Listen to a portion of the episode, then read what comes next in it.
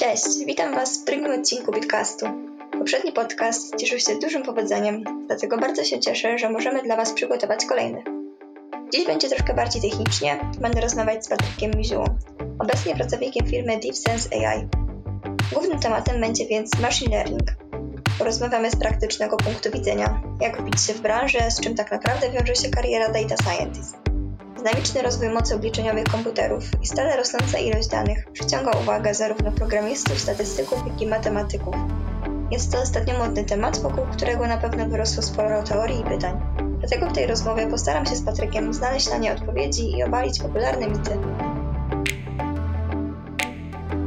Cześć Patryku. Cześć. Witam Cię w naszym podcaście Bitcast. Opowiedz nam może parę zdań o sobie na wstępie, jak wygląda Twoja ścieżka kariery, co robisz obecnie. Jestem Patryk, jestem z Bydgoszczy, tu się urodziłem i z tym miastem od zawsze byłem związany. To znaczy, tu chodziłem do gimnazjum i liceum szóstego, później poszedłem na studia matematyczne do Torunia, ale dojeżdżałem, nie mieszkałem w Toruniu. Później na studia doktoranckie z matematyki e, poszedłem, powiedzmy, że formalnie, między innymi do Warszawy, wciąż mieszkając w Bydgoszczy.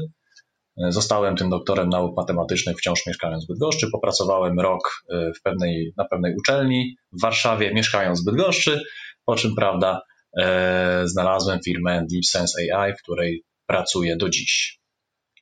Doktorat z matematyki, dosyć ciekawa droga zawodowa. Jak to się stało, że się zainteresowałeś programowaniem? Co cię pchnęło tak naprawdę w tą ścieżkę kariery bardziej programisty niż, niż matematyka? To znaczy, ja nie jestem programistą i jak e, koledzy programiści tutaj widzą, co ja piszę, to prawda, łapią się za głowę i słusznie. E, to jest tak, że po prostu szukałem pracy, a wtedy jeden mój kolega, jeszcze właśnie z tego gimnazjum, który już do Warszawy się wyprowadził, powiedział mi: Słuchaj, Patryk, jest taka firma, właśnie tam pracujemy i tam uprawiamy uczenie maszynowe. Ty jesteś matematyk, więc tam będziesz wiedział jakby o stronę matematycznej, jak, jak się tym zająć, natomiast jest jeszcze strona programistyczna, z której byś się musiał podciągnąć i wtedy może cię przyjmą. Więc trochę się podciągnąłem i mnie przyjęli. Mniej więcej. Zatem nie jest to czyste programowanie, jest to coś, powiedziałbym, w połowie drogi między statystyką a programowaniem, jeżeli chodzi o takie umiejętności czysto techniczne.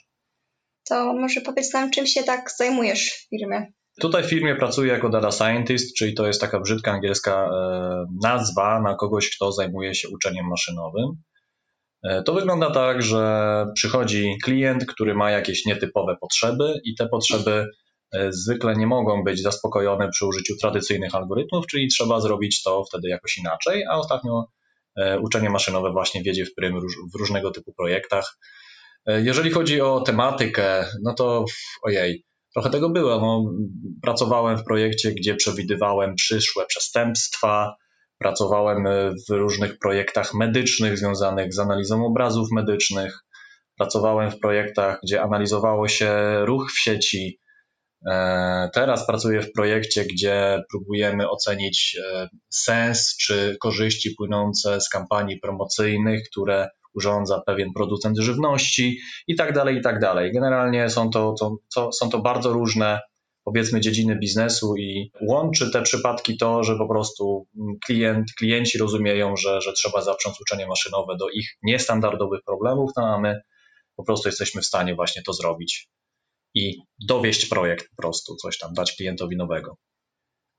E, firma DeepSense AI nie pochodzi bezpośrednio z Bydgoszczy, tak? Może byś powiedział nam, jak to się stało, że udało im się otworzyć tutaj filię? Tak, historia firmy jest, jest bardzo ciekawa. Jest, e, założycielem firmy jest Tomasz Kułakowski, który w 2011 roku postanowił rozkręcić nowy biznes właśnie oparty na, na rejonach typu uczenie maszynowe i tak dalej poszedł na Wydział Matematyczno-Informatyczno-Mechaniczny Uniwersytetu E, warszawskiego i tam powiedział: Słuchajcie, dajcie mi tu najlepszych studentów. Tak się okazało, że paru z tych najlepszych studentów było z Bydgoszczy, więc e, ta firma jakieś tam bydgoskie korzenie ma. Dzisiaj drugi najważniejszy człowiek w firmie to jest Robert Bogucki, swoją drogą laureat Forbes 30 Under 30 z tego tygodnia. Tak, I to jest właśnie też e, chłopak pochodzący z Koronowa, więc są, są mocne akcenty bydgoskie. Natomiast kiedy ja do firmy przyszedłem właśnie przez innego jeszcze bydgoszczanina tam zwabiony, E, no to zacząłem jakby uświadamiać warszawskiemu kierownictwu, że warto byłoby otworzyć oddział firmy w Bydgoszczy, ponieważ jest tu pewien potencjał ludzki, który może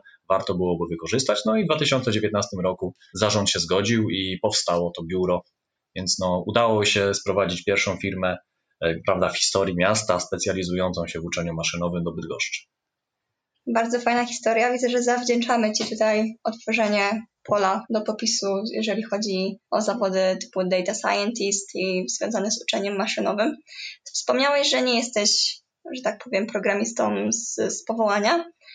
Jaki język programowania w takim razie preferujesz do uczenia maszynowego? Jeżeli chodzi o uczenie maszynowe, to świat używa głównie Pythona i środowiska akademickie i okołoakademickie, zarówno w Europie, jak i w USA, używają jeszcze środowiska R. Przy czym e, jeżeli chodzi o takie aspekty jak analiza obrazu czy ogólnie multimediów, to w zasadzie tylko Python. I dlaczego Python? Dlatego, że wszyscy tego używają. To już jesteśmy na tym etapie, że po prostu jak ktoś pisze nową paczuszkę, to zawsze pisze to w Pythonie, więc jeżeli chce znaleźć coś, co jest na czasie, no to będzie to w Pythonie. A gdybyś mógł tak ze swojego doświadczenia stwierdzić, czy Java jest wykorzystywana w uczeniu maszynowym, czy raczej... Nigdy się nie spotkałem. Wiem, że niektóre algorytmy mają wystawione API właśnie e, na Java i o ile ja rozumiem, to polega na tym, że jeżeli może ogólnie jakby ten cały proces, e, to są trzy kroki. Pierwszy krok to jest przygotowanie danych do trenowania, drugi krok to jest trenowanie modelu i trzeci krok to jest wdrażanie modelu. I prawdopodobnie gotowy model wytrenowany jakoś tam można e, wdraża się czasem używając innych języków programowania, typu na przykład Java. Prawdopodobnie, jeżeli ktoś ma cały system na tej Javie postawiony, to jest mu po prostu łatwiej tędy to obsłużyć, prawda, wystawiając, używając tego API. Przy czym, tak jak mówię, jest to ten krok, który już mnie osobiście jakby nie interesuje, bo ja się zajmuję tym trenowaniem modeli, a jak on zostanie wdrożony w tej czy tamtej firmie, systemie, to jest nie moja rzecz. Więc ja się nie spotkałem. Niestety przykro mi bardzo, drodzy słuchacze, programiści Java. E, to dobrze, jakbyś się tak procentowo ocenić, na ile trzeba być matematykiem, statystykiem, programistą, analitykiem danych, wybierając taką ścieżkę kariery w uczeniu maszynowym? To jest pytanie zupełnie naturalne i tak naprawdę trudne, ale spróbuję procentowo. To znaczy chodzi o to, czy najlepiej być pół tym, a pół tamtym, tak? No to odpowiadam, że tak. Ogólnie. E, trzeba coś programować. E, to też jest tak, że żeby model jakby zadziałał, żeby, żeby to ogólnie działało, to można napisać bardzo brzydko kod i on też będzie działał, natomiast oczywiście rozumiemy, że jeżeli pracujemy w zespole i tak dalej, ten kod musi jakoś wyglądać. Coś sobą reprezentować, być czytelny i to jest jakiś taki fakt, który jest potrzebny, przy czym e, uważam, że to nie, nie, trzeba być nie wiadomo jak dobrym programistą, a jeżeli chodzi o tę stronę powiedzmy matematyczno-statystyczną, no to e, moim zdaniem i patrząc na różnych moich współpracowników, których się trochę przewinęło i oni prawda, przychodzili z, różny, z różnych światów bardzo, no to wystarczy bardzo dużo zdrowego rozsądku i jakaś podstawowa wiedza o matematyce wyższej, typu jakaś podstawowa statystyka, podstawowa algebra liniowa, podstawowa analiza matematyczna, czyli jeżeli ktokolwiek, e, jeżeli ktoś studiował na jakichkolwiek studiach technicznych i na tym pierwszym roku, gdzie takie rzeczy się przewijają, jakby nie odpadł, to moim zdaniem jest to wystarczająco dużo, żeby zacząć. Wracając do tematu bydgoskiego IT, wiem, że działasz nie tylko zawodowo, ale również rozwijasz inicjatywy w Bydgoszczy, takie jak Data Community albo PyData. Może powiedziałbyś nam trochę, jak znajdujesz czas między pracą, życiem osobistym, jeszcze w dodatku takiej inicjatywy? Mhm. E, no, to jest kwestia zorganizowania się po prostu. Ja może opowiem o tym, co takiego wymyśliłem sobie, że fajnie byłoby organizować. Więc kiedy udało mi się, prawda, przekonać centralę firmy do tego, żeby, żeby tutaj wejść z tą firmą do Bydgoszczy, to pomyślałem sobie, że warto byłoby jakoś tak szerzej stworzyć, powiedzmy, więcej, szerszą ofertę dla mieszkańców Bydgoszczy w różnym wieku, więc e, wymyśliłem sobie, że warto byłoby uderzyć do szkoły średniej, tej, z której e, dużo takich powiedzmy ludzi z branży pochodzi, ale w większości są wyprowadzeni, czyli do szóstego liceum. E, później pomyślałem, że warto byłoby uderzyć e, do któregoś uniwersytetu i Uniwersytet Technologiczno-Przyrodniczy okazało się, że jest na tym uniwersytecie pracują ludzie bardzo skorzy do współpracy i ogólnie z zapałem i bardzo się pozytywnie zaskoczyłem. E, no i, i, trzecia rzecz to też e, postanowiłem uderzyć do ludzi, którzy już pracują i tak pomału może zastanawiają się, czy by tu się tak nie, nie przebranżowić na, na to uczenie maszynowe, więc e, chciałem też stworzyć jakąś społeczność, czyli takie trzy kierunki, szkoła średnia, uniwersytet i, i społeczność. No i to wszystko udało się powiedzmy już wystartować, więc jakoś, jakoś sobie działamy. Jeżeli chodzi o tę społeczność, to zorganizowane jest to tak, że w roku 2019 Poprosiłem Tomka Waloszka z Data Community Bydgoszcz Toruń, czy nie można by dorzucić ścieżki związanej z uczeniem maszynowym. Tomek się zgodził i jakby super nam się współpracowało. Natomiast y, pomyślałem sobie, że y, warto byłoby zmienić formułę, to znaczy pod koniec roku pomyślałem sobie, że warto byłoby zmienić formułę i stworzyć y, grupę też nawiązującą do języka Python, bo takiej dotychczas Bydgoszczy nie było. No i w gronie pięcioosobowym stworzyliśmy e, grupę Pi Data Bydgoszcz, która działała prężnie przed wirusem, a po wirusie prawdopodobnie zadziała znowu już w październiku. Niedługo będziemy to ogłaszać. E, wspomniałeś o Twojej inicjatywie takiego wdrożenia młodych ludzi, między innymi UTP czy szóste liceum. Jak wygląda Twoja współpraca z tymi jednostkami? Prowadzisz zajęcia, czy jakieś takie kursy? E, tak, jeżeli chodzi o szóste liceum, to formalnie firma DeepSense AI objęła patronatem jedną z klas w tej szkole średniej. E, natomiast w związku z wirusem nie za bardzo wiadomo, co z tego wynika, szczerze powiedziawszy. To, to, co już się stało, to byłem na jednym wykładzie właśnie w tej szkole średniej, takim ogólnym dla młodych ludzi o tym, co to jest to uczenie maszynowe i dlaczego warto w to iść. E, oraz grupa bardzo, bardzo zdolnych uczniów z tego liceum startowała w pewnym konkursie polegającym na tym, że mieli stworzyć fizycznie coś w rodzaju namiastki satelity. To jest to takie małe urządzenie, które było wyrzucane z samolotu i ono miało coś tam zmierzyć, e, wymyślić dokąd leci i robić zdjęcia i coś z tymi zdjęciami dalej robić. I e, tu pracowałem z ludźmi około 17-letnimi, którzy w zasadzie samodzielnie pracowali nad modelami uczenia maszynowego. Ja tam tylko jakieś zostawiałem sugestie, czasem lepsze, czasem gorsze. E, więc jest, jest taka po prostu współpraca zawiązana i jak tylko ta wirusowa sytuacja jakkolwiek się unormuje, nazwijmy to tak, to myślę, że, że to jeszcze pójdziemy dalej w tym temacie. Natomiast jeżeli chodzi o UTP, no to e, nie pamiętam już, kto dokładnie zdecydował. Zdecydowano, że na UTP spróbujemy otworzyć specjalność uczenie maszynowe na trzecim roku studiów e, z informatyki stosowanej. E, no i ta decyzja zapadła. Dzisiaj mamy 28 września, czyli za trzy dni rozpoczynamy rok akademicki, w którym już ta specjalność wystartuje.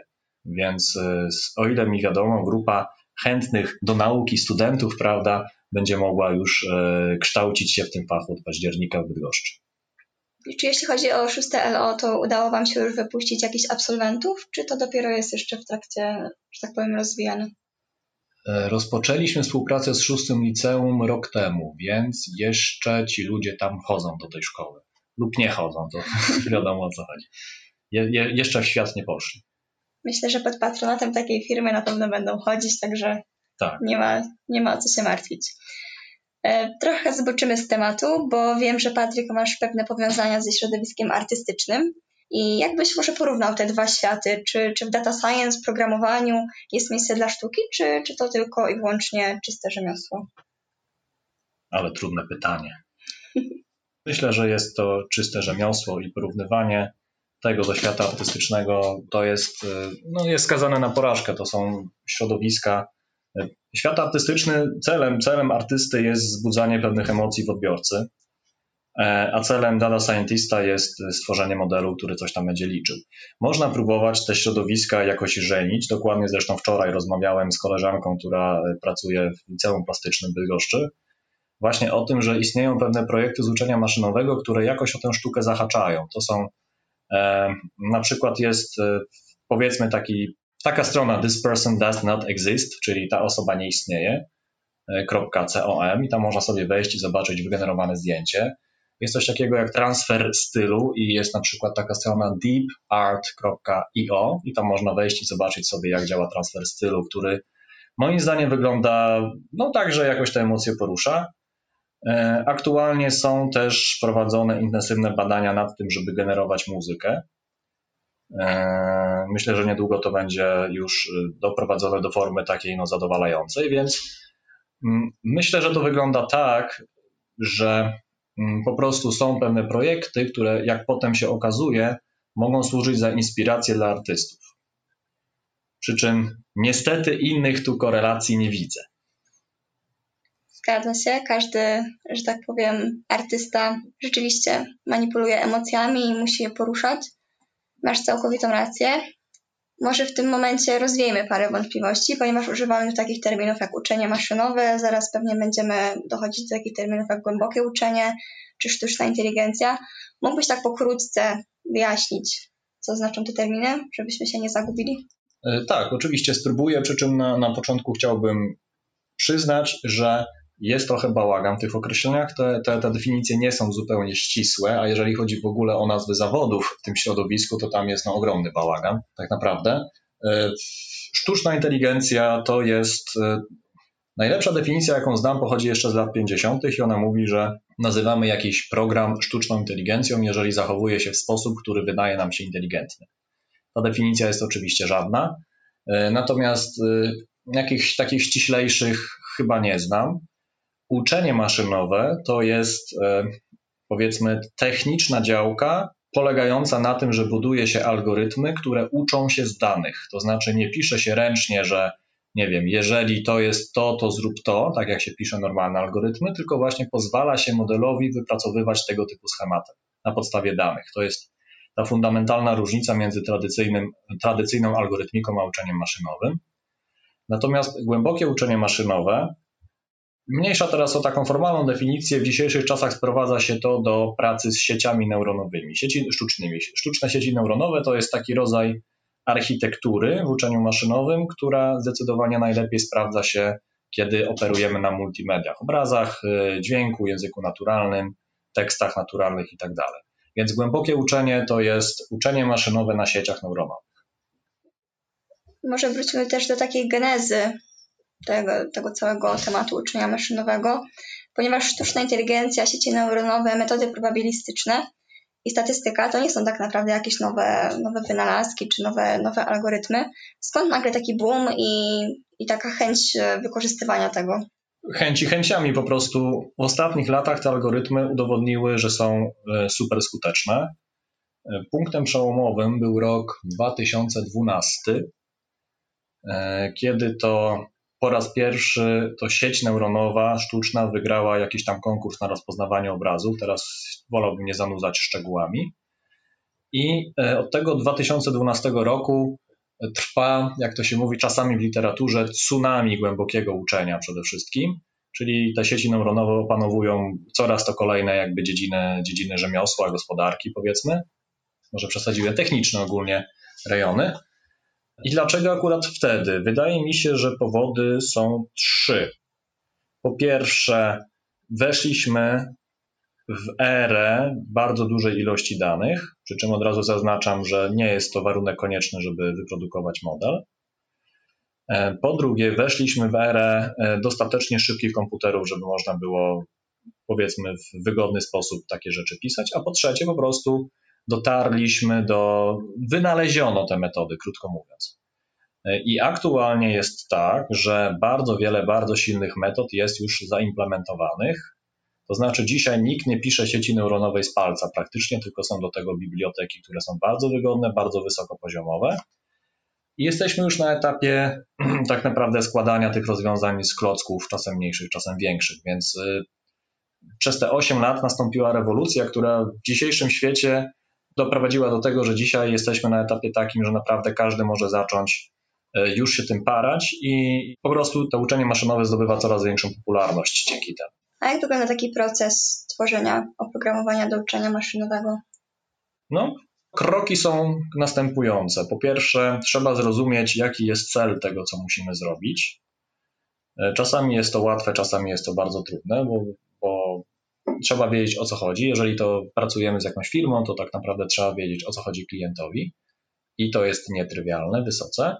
E, później trzeba mieć dane, później trzeba je wyczyścić, cokolwiek to teraz znaczy. Jak już mamy dane wyczyszczone oraz wiemy, czego tak, co tak naprawdę chcemy zrobić, to wtedy rozpoczynamy modelowanie. I tu wchodzi właśnie na scenę ca, cały, ten, mm, cały ten wachlarz metod, które są używane. I jak już się uda wytrenować model, o którym powiemy, że jest wystarczająco dobry, no to wtedy nadchodzi etap wdrażania tego modelu, tak, żeby ten, kto jakby zamawiał ten model, był zadowolony. Więc ta część uczeniowo-maszynowa to jest właśnie powiedzmy trzeci krok z czterech.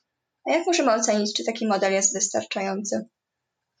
To jest techniczne pytanie i często bywa, że jest to e, trudne, czasami jest to bardzo nieintuicyjne. Na przykład, nie wiem, czy mamy czas, może, może po, porozmawiajmy na przykładzie, który może słuchaczom uzmysłowi, że trzeba być czujnym. Powiedzmy, że chcemy wykrywać, czy ktoś zachorował na pewną chorobę, jakoś tam. E, no i powiedzmy, że mamy algorytm, który daje nam skuteczności 95%. To znaczy, jak pokażemy temu algorytmowi jakieś tam dane związane ze 100 czy z tysiącem nowych osób, niech to będzie 100 osób, jeżeli 100 nowych osób jakby zostanie pokazane algorytmowi, to algorytm dla 95 osób dobrze przewidzi, czy ta osoba jest chora, czy nie jest. No i czy to jest dobry algorytm, jak myślisz?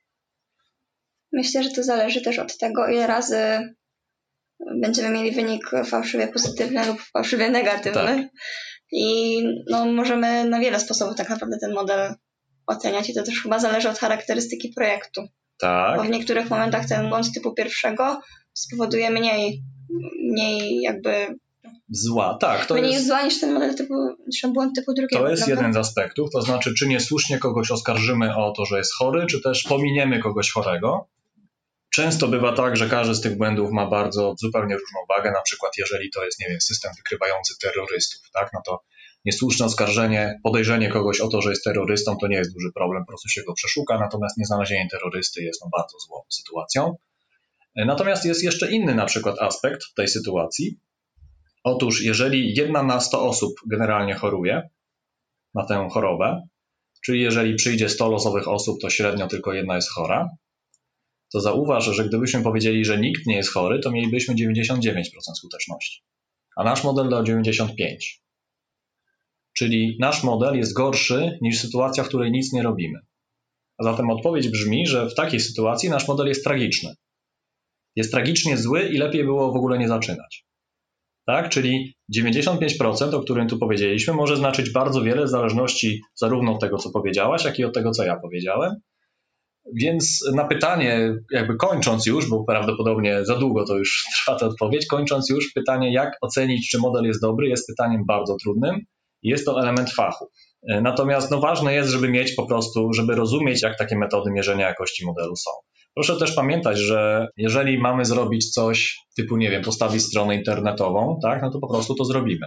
Zbudujemy stronę, ona będzie. Będzie wyglądała tak, jak klient sobie tego życzył. Natomiast uczenie maszynowe, jakikolwiek tego typu projekt, no to z danych można coś dostać, a można niczego nie dostać, tak? I nigdy w projekcie uczenia maszynowego na wejście e, jakby uczciwy człowiek nie powie nam, że tak, ja to na pewno zrobię i będzie tyle, a tyle procent skuteczności. Więc to jest troszeczkę inny świat, w którym się próbuje wyciskać ten rezultat, ale czasami może się okazać, że po prostu się nie da. Na pewno wiele osób zastanawia się nad zmianą swojej ścieżki kariery. Jakie widzisz perspektywy w takiej karierze uczeniu maszynowym? No to ja się chciałbym tu powołać na jakieś mądre źródła i chciałbym przytoczyć dwa źródła. Pierwsze to nazywa się Glassdoor, to jest takie towarzystwo, powiedzmy, które co roku publikuje ranking najlepszych zawodów w Stanach Zjednoczonych wśród wszystkich możliwych zawodów, zarówno technicznych, jak i nietechnicznych. I w latach 2017, 18, 19 na pierwszym miejscu był właśnie Data Scientist. W roku 2020 spadł na trzecie miejsce, natomiast y, w bardzo śmieszny sposób spadł, dlatego że tam się bierze pod uwagę trzy aspekty, czyli jakby zadowolenie z pracy, dochody i liczbę otwartych pozycji. I ten data scientist ma wyższe zadowolenie i większe dochody niż pozycja 1 i 2, natomiast y, ma E, mniej otwartych pozycji niż pozycja 1 i 2, tylko dlatego spadł na trzecie miejsce. Więc e, podsumowując jednym zdaniem, e, w USA wszyscy twierdzą, że jest to najlepszy możliwy zawód. No to znaczy wszyscy, ten Glassdoor. A drugie źródło, o którym chciałbym powiedzieć, to jest LinkedIn, który co roku publikuje raport o stanowiskach, na które zapotrzebowanie najbardziej się zwiększa. I e, w tym raporcie na pierwszym miejscu jest data scientist, na drugim miejscu jest coś tam, a na trzecim miejscu też jest data scientist, tylko jakoś tam inaczej ponazywane są te powiedzmy podzawody data scientista. Więc jakby uważam, że wszystkie znaki w internecie mówią, że e, to jest po prostu zawód, który, na który będzie coraz większy popyt i będzie coraz ważniejszy, będzie przejm- w ogóle ta technologia będzie przejmować coraz większą część rynku, więc im szybciej się wsiądzie do tego pociągu, tym zdecydowanie lepiej. W takim razie skąd można brać materiały do nauki? Gdzie się najlepiej uczyć? Najlepiej uczyć się na UTP. Po prostu, a jeżeli się nie da, e, no to trzeba się rozejrzeć, e, kto oferuje jakie materiały. Ja na pewno mogę polecić kurs, który się nazywa CS231NN. Taka nazwa raczej mało, prawda, zachęcająca, niemniej jest to bardzo dobry kurs. Prawdopodobnie na, na różnych takich portalach, o których słuchacze teraz myślą, też można znaleźć dobry kurs. Przy czym, mm, że tak powiem, no dynamicznie się, się zmienia ta oferta, tak jak też cała dziedzina się dynamicznie zmienia, więc ja nie chciałbym teraz podawać żadnych konkretnych miejsc, e, co może jest rozczarowujące. Natomiast są takie, powiedzmy, nazwiska, które są na tyle, powiedzmy, ważne w dziedzinie, że jeżeli wiadomo, że jakiś kurs robi ten człowiek, to ten kurs się uda i chciałbym powiedzieć o jednym nazwisku. To nazwisko składa się z dwóch liter i obie to spółgłoski, niemniej postaram się wymówić Ng. To jest Andrew Ng. E, I to jest człowiek, który wyprodukował bardzo dużo materiałów, które są bardzo dobre, jeżeli ktoś nie przychodzi z tej strony matematycznej, bo tam matematyka jest wykładana w sposób taki bardzo, powiedzmy, delikatny. Natomiast same kursy pozwalają świetnie zrozumieć właśnie te podstawy rzemiosła. E, no i dalej, jakby uczenia maszynowego należy się uczyć prawdopodobnie tak jak każdego programowania, po prostu przez, przez praktykę. Jeżeli ktoś ze słuchających myśli sobie, że przeczyta książkę i będzie mądry, to się myli bardzo. To jest typowy błąd typowe, typowa pułapka, w jaką wpadają ludzie, którzy dotychczas na przykład pracowali na uczelni. Ja dokładnie w taką pułapkę wpadłem, to tam kilka lat temu. E, a to wszystko trzeba robić przez praktykę, czyli można sobie wymyślić jakiś projekt, może być e, mało, powiedzmy, mm, może być ciekawy, ale wyglądający na łatwy i spróbować coś tam robić. Jeżeli Państwo zastanawiają się, gdzie znaleźć takie właśnie projekty na start, to polecam na przykład taką stronę Kaggle, czyli kaggle.com i tam jest bardzo dużo e, zbiorów danych związanych z jakimś, jakimś takim konkursem, który należy przeprowadzić. Jeden ze jedna ze sztandarowych pozycji polega na tym, e, że są podane dane o pasażerach Titanica i należy przewidzieć, którzy pasażerowie przeżyli katastrofę Titanica E, a dane, jakie tam mamy, to są dane takie jak wiek, płeć, czy płynęło się z kimś z rodziny, jaki rodzaj biletu i coś tam jeszcze, już nie pamiętam. Także można się pobawić w bardzo ciekawy projekcik i jakoś poduczyć się fachu. Ta strona, o której mówię, też e, zawiera forum, które jest świetnym źródłem wiedzy. Są tam ludzie bardzo rzetelni, bardzo pomocni, także polecam też to medium. Załóżmy, że ktoś już zadecydował, że chce zmienić tą swoją ścieżkę kariery, przejrzał sobie te kursy tego pana na dwie literki, którego ja na pewno nie wymówię mhm. i chciałby przyjść na rozmowę kwalifikacyjną. I czego się oczekuje na rozmowie kwalifikacyjnej? A mówimy to o firmie, w której ja pracuję teraz, tak? Możemy na przykład mówić o Dipsesa. Eee, oczekuje się, że w mojej firmie, tylko jakby tu mogę się wypowiadać, oczekuje się tego, że człowiek będzie rozumiał, czym jest uczenie maszynowe, że nie będzie popełniał podstawowych błędów, w które można wpaść. Tu nawiązuję po raz kolejny do tej rozmowy o, o wykrywaniu, czy ktoś jest chory i, te, i tej skuteczności 95%. Jeżeli ktoś nie ma tego przemyślanego, no to będzie myślał, że 95% to zawsze fajnie, tak? Wbrew temu, co sobie powiedzieliśmy, i, i to będzie bardzo słabe. E, trzeba rozumieć, co to znaczy trenować ten model uczenia maszynowego. To są takie, powiedzmy, techniczne rzeczy, natomiast trzeba programować na tyle dobrze, żeby oczy nie krwawiły, jak się patrzy na, na kod. E, no i są potrzebne umiejętności pracy w grupie, pewne, dlatego że to jest praca w jakiś sposób twórcza. Nie jest to sztuka, tak jak już mówiłem, natomiast pewnej kreatywności się wymaga, dlatego że no, trzeba wpadać na pomysły, trzeba kombinować, może użyję takiego słowa, i jeżeli robi się to na zasadzie burzy mózgów, to wtedy to ma, jest znacznie bardziej produktywne. Więc y, myślę, że jeżeli podsumowując, ktoś rozumie podstawy uczenia maszynowego, programuje tak, że nie ma wstydu, to jest oczywiście subiektywne kryterium, e, oraz potrafi pracować w grupie takiej kilkuosobowej, nie mówię tu o przemawianiu do ludzi na przykład, to jest super. Też y, trzeba, warto zwrócić uwagę na jeszcze inną własność, no własność czy powiedzmy cechę charakteru, która się przydaje, bo to jest tak, że jak pracuje się z klientem, no to ktoś musi z tym klientem rozmawiać. I to, czego chce klient, trzeba, trzeba przekuć na to, co ma zrobić model. I ten proces jest trudny, wymaga jakby zrozumienia w pewien sposób biznesu, zrozumienia w pewien sposób klienta. Czyli jeżeli jeszcze taki potencjalny kandydat byłby w stanie, byłby takim kimś, kogo można, nazwijmy to, wysłać do ludzi, żeby porozmawiali o co tak naprawdę klientowi może chodzić, to byłoby w ogóle najlepiej w firmie takiej jak moja. Na, na rynku mamy bardzo wiele narzędzi, które ułatwiają, które pozwalają nam trenować modele uczenia maszynowego, tak jak Anaconda, Spider, chociażby AWS SageMaker, Google Colab. Czy któreś z tych narzędzi mógłbyś polecić takiej osobie zaczynającej swoją przygodę? Mhm. Jak się wpisze, to będzie bardzo nieskromne i przepraszam. Jak się wpisze na YouTube uczenie maszynowe, to na pierwszym miejscu wyskakuje mój wykład, w którym dokładnie o tym mówię. I teraz powiem, co tam polecam, bo od czasu tego wykładu mi się nie zmieniło. Jeżeli chodzi o język, to Python. Jeżeli chodzi o środowisko, to tak się składa, że ci ludzie, jakby domyślnym systemem operacyjnym jest Ubuntu. I jeżeli pracujemy na MacOSie jest OK, jeżeli pracujemy na Windowsie, to przestawmy się na Ubuntu. E, jeżeli chodzi o powiedzmy mm, coś, w czym się pracuje, no to są oczywiście edytory różne Pythonowe, typu tam PyCharm, czy jakiś VS Code, czy coś. No i są jeszcze notebooki, o których e, też można by coś wspomnieć. To jest taki sposób pisania kodu, jakby nie, nie, nie w blokach, tylko taka mm, komórka po komórce, trochę jak w MATLABie to wygląda. E, to też jest takie narzędzie, które, które się przydaje. No a potem mamy całą, prawda, kolekcję bibliotek, które załatwiają za nas całą taką brudną robotę, którą kiedyś trzeba było e, wykonywać. Natomiast narzędzi, które wymieniłaś, e, no to też e, zależy od tego, czego potrzebujemy, tak? Bo tu jeszcze wchodzi aspekt, czy my mamy mało danych, czy też mamy bardzo dużo danych, gdzie są te dane, czy Google Colab na przykład wchodzi w grę, czy nie wchodzi. Więc to, to też zależy od tego, jak na przykład wygląda cały system postawiony w firmie.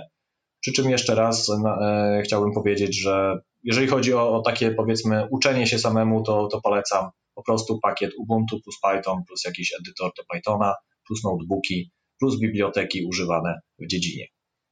E, czy sam proces uczenia takiego modelu e, na pewno wymaga dużo mocy obliczeniowej? Czy jest do tego potrzebny jakiś specjalny sprzęt? Mhm. Nie zawsze wymaga dużej mocy obliczeniowej. Są modele które można próbować na, na własnym komputerze trenować. E, natomiast bywa tak, że jest, jest potrzebna większa moc. Na przykład, jeżeli pracujemy z multimediami, tak, gdzie jedno zdjęcie jest kilkaset kilobajtów, to wiadomo, że na takim komputerku swoim no to możemy się nie doliczyć. Tak się składa, że karty graficzne są z definicji czymś, co wykonuje e, równolegle no coś, co po prostu czymś, co mnoży macierze, a tak się składa, że trenowanie sieci neuronowych polega na mnożeniu macierzy. Więc jeżeli już bierzemy się za sieci neuronowe, to prędzej czy później będziemy potrzebować karty graficznej. Aktualnie jest tak na rynku, że wszystkie te popularne biblioteki lubią obsługiwać, teraz, czy to jest protokół, nazwę to protokołem, prawdopodobnie prawnie CUDA, CUDA, CUDA, zwał jak zwał. To jest NVIDIOwe coś, więc e, od pewnego etapu, jeżeli pracujemy na multimediach, to zwykle aktualnie używamy e, kart graficznych od NVIDIA, żeby na nich się liczyło. No i to już wiadomo jest pewien zakup, tak, ale tu można właśnie w tej sytuacji można się zwrócić do, e, do narzędzi typu Google Colab czy, czy jakichś innych chmurkowych zasobów i prawdopodobnie tak też się da pracować. Porozmawiamy teraz może trochę o przyszłości uczenia maszynowego. Jak ty to widzisz? Wydaje mi się, że jeżeli ta dynamika rozwoju dziedziny się utrzyma, no to za 10 lat no praktycznie większość technologii będzie na tym bazowała. My już dzisiaj żyjemy w świecie danych i jest coś takiego jak gorzka lekcja, może chciałbym o tym wspomnieć. Dostaję dane i mogę sam próbować te dane zrozumieć i wypracować jakiś, jakąś metodę, tak? Czyli mogę powiedzieć, że na przykład jeśli będę oferował jakiś produkt mężczyznom w przedziale 35-39 lat e, z Bydgoszczy, to wtedy będą mi najwięcej kupować. Tak, mogę sam ręcznie robić takie reguły.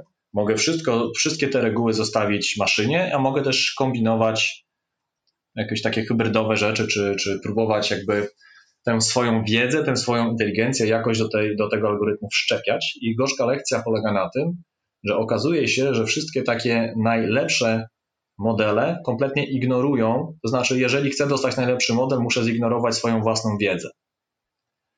Więc yy, gorzka lekcja polega na tym, że wychodzi na to, że to, co my wiemy, to, co rozumiemy, to, to jest bardzo niewiele, a po prostu w danych, z danych można wyczytać znacznie więcej. A zatem, w związku z tym, że tych danych mamy wiele, będziemy mieć coraz więcej, no to jakby oddanie tych obliczeń algorytmom, to uważam, że jest po prostu naturalny krok, który będzie przejmował kolejne i kolejne e, części rynku. To jest to, e, więc no będzie to, wierzę w to, że to będzie no, taka omnipotencja wręcz tego uczenia maszynowego. E, teraz, jeżeli chodzi jeszcze o takie dokonania, no to na przykład wynik z końcówki maja tego roku, 2020, to jest model GPT-3. To jest taki model, który jest przeogromny, w sensie po prostu tego, ile waży i na czym, na czym był tam trenowany. No to jest po prostu jakiś nienormalnie wielki model. I on był trenowany do tego, żeby przewidywał kolejne słowo w tekście. To znaczy, model miał w procesie uczenia wrzucany kawałek tekstu i kolejne słowo. I to na tym się uczył, jakoś tak e, powiedzmy, że dobrze mu szło wykrywanie kolejnych słów. Jak już ten model, tak jak mówię, nienormalnie duży wytrenowano, nagle się okazało, że on się nadaje do innych rzeczy. Ten model na przykład potrafi generować historię. E, jest taka strona AI Dungeon, czyli mm, lochy sztucznej inteligencji. Tam można sobie, prawda, pogenerować e, historię taką RPGową przy użyciu tego modelu.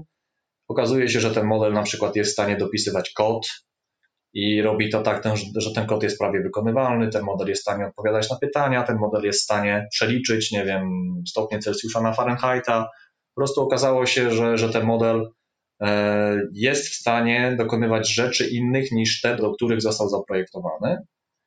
On e, uczył się na praktycznie całym internecie, powiedzmy, i po prostu jakoś na swój sposób, tu taki cudzysłów kładziemy, tak, zrozumiał te, te internety. I, I, przechodzimy więc do już pomalutku do ery mm, takich trochę bardziej uniwersalnych modeli, przy czym oczywiście moim zdaniem do, nie wiem, Terminatora mamy bardzo jeszcze daleko i tego bym się póki co nie bał. Natomiast y, będzie coraz bardziej świat szedł w tę stronę. Poza tym, e, wspominałem już o stronie This Person Does Not Exist i już żyjemy w czasach takich, gdzie można generować zupełnie sztuczne obrazy, zdjęcia twarz fotorealistycznej jakości. E, już możemy też przerabiać tembr głosu człowieka tak, że e, wybrany człowiek brzmi jak ktokolwiek inny. Państwo pewnie słyszeli też o czymś takim jak face swap, tak? I to wszystko powoduje, że myślę, że w ciągu pięciu lat jakiekolwiek dowody, jakiekolwiek nagrania filmowe czy dźwiękowe będą niewiarygodne przed żadnym sądem, ponieważ będą zbyt łatwe do spreparowania zupełnie na taką modłę, na jaką nam się podoba. A propos polecam znalezienie na YouTube e, fragmentu filmu Kevin sam w domu, w którym zamiast twarzy Kevina jest twarz Sylwestra Stallone. Doskonale się to ogląda. Najlepiej obejrzeć rano, nie tuż przed snem, prawda? Ale rzeczywiście idziemy w taką stronę, więc y, oczywiście z drugiej strony może być tak, jak, jak wszyscy wiemy, jak wchodzi nowa technologia, to jest taka pierwsza górka, że wszyscy o tym mówią, po angielsku to się hype nazywa, tak, że o, nagle tą technologią zwojujemy cały świat, a potem się okazuje, że wcale tak nie będzie. Natomiast jeżeli chodzi o uczenie maszynowe, to myślę, że dotychczasowe dokonania i to, w jakim czasie one się dzieją, na przykład, nie wiem, to, że w grę Go, tak, algorytm wygra z człowiekiem, te samojeżdżące samochody, no cudawianki.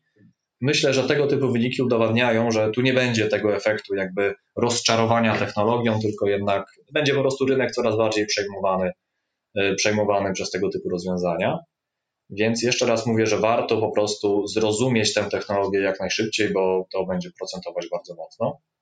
Jeżeli jeszcze chodzi o taki powiedzmy rozwój tego, jak będzie wyglądać tworzenie nowych modeli, to wydaje mi się, że ludzie tacy jak ja będą coraz mniej przydatni, bo ja jestem człowiekiem, który jakby rozumie, jak te algorytmy działają dosyć głęboko, jako matematyk, a wydaje mi się, że będziemy raczej szli w stronę taką, jak na przykład oferuje AutoML od e, AutoML jest chyba od, od Azure, tak mi się wydaje, od tej chmurki. że po prostu wrzucamy dane i jest już napisany taki automat, który sam wybiera model, sam robi walidację i sam e, jakieś tam stroi te hiperparametry i wszystko robi to, co trzeba i po prostu dostajemy gotowy wynik, czyli taki combine i tylko wydaje mi się, że, że tak za 10 lat głównie tak będziemy robić uczenie maszynowe, natomiast wtedy wciąż trzeba będzie rozumieć temat, tak? Wciąż jeszcze raz nawiązuję do tego przykładu z 95%, który to przykład będziemy musieli rozumieć zawsze i jakby z tego nas żadna maszyna nie zwolni, ze zrozumienia tematu. Natomiast jeżeli chodzi o technikalia, wydaje mi się, że będzie coraz prościej, coraz prościej. Być może programowanie nie będzie w ogóle potrzebne, tylko będzie się wyklikiwać wszystko, e, pod warunkiem, że będziemy rozumieli właśnie, że 95% to nie zawsze dobrze. Super, to może na zakończenie mógłbyś się podzielić tak ze swojego doświadczenia jakąś radą z osobami, które już są w tej ścieżce kariery uczenia maszynowego oraz z osobami, które dopiero chcą to zacząć?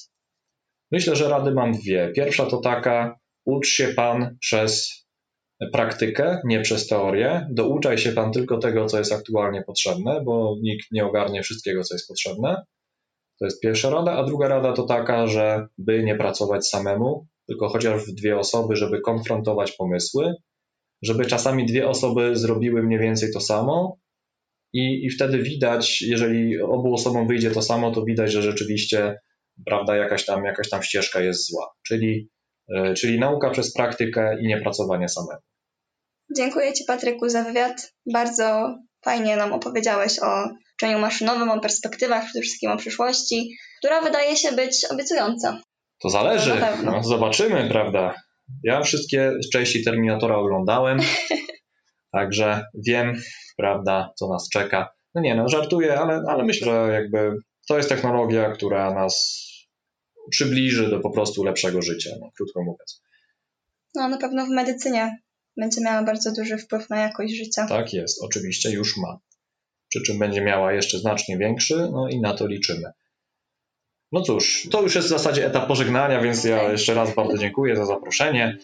Jestem zdziwiony pozytywnie, że jakby już w drugim odcinku nie wzięto i chciałbym zaprosić, jeśli mogę, na spotkania Bydata Bydgoszcz, które będą się na pewno odbywać, chyba że wirus powie inaczej, ale liczymy na to, że nie powie.